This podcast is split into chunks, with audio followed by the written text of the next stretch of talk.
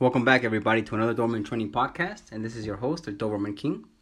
This is season two, episode 10. We have a very special episode. This is part two of our previous episode, episode nine, which was from a question that we posted on uh, our Doberman Training group on Facebook with over 48,500 members under Doberman Training Techniques. Make sure you check us out.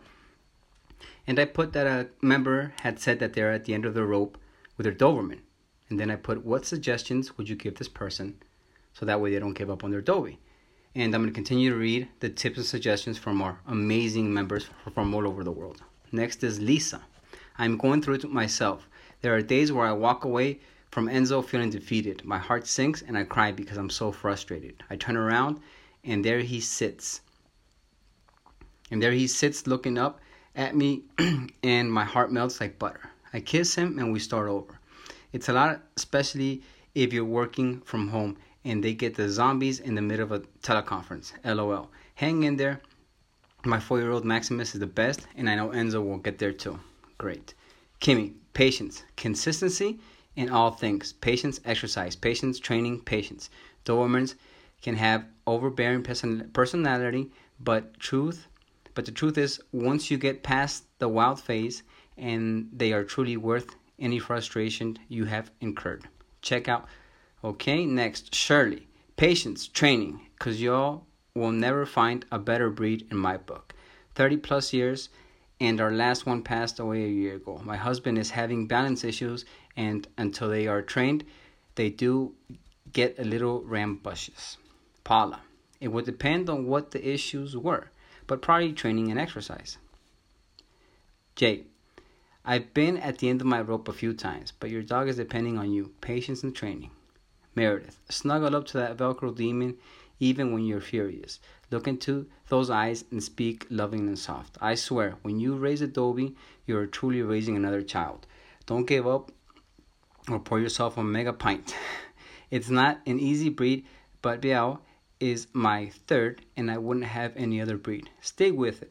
When they turn three, it's a whole different relationship. Establish your dominance and expectations, consistency, and lots of exercise. Don't forget that mega pint. Thank you, Meredith. Katie, mental workouts are good and better than physical alone. Therese, e training collar. I never thought I would get one. Ours has one, has a tone, vibrate, and shock.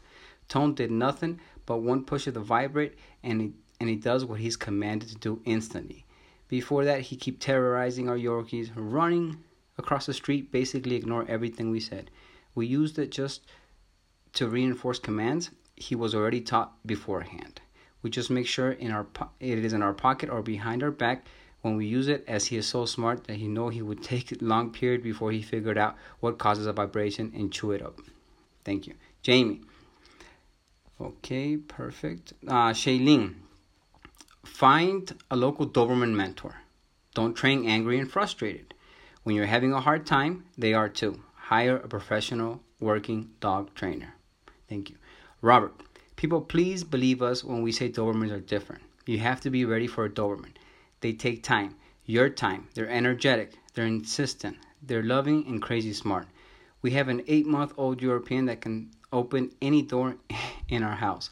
We have four Dobies and last night, for example, was getting into was getting on my dad on dad's lap at night. Within 20 minutes, each had their time on the lap, and then the baby needed one last cuddle. Then it was get on mom's lap's time. I am confident that my wife is safe when they are in the house. They are curious and fearless and get in trouble frequently. If you're looking for a dog that lays around and behaves all the time, then don't get a Dobie. When they love when they love you, they'll do anything to please you.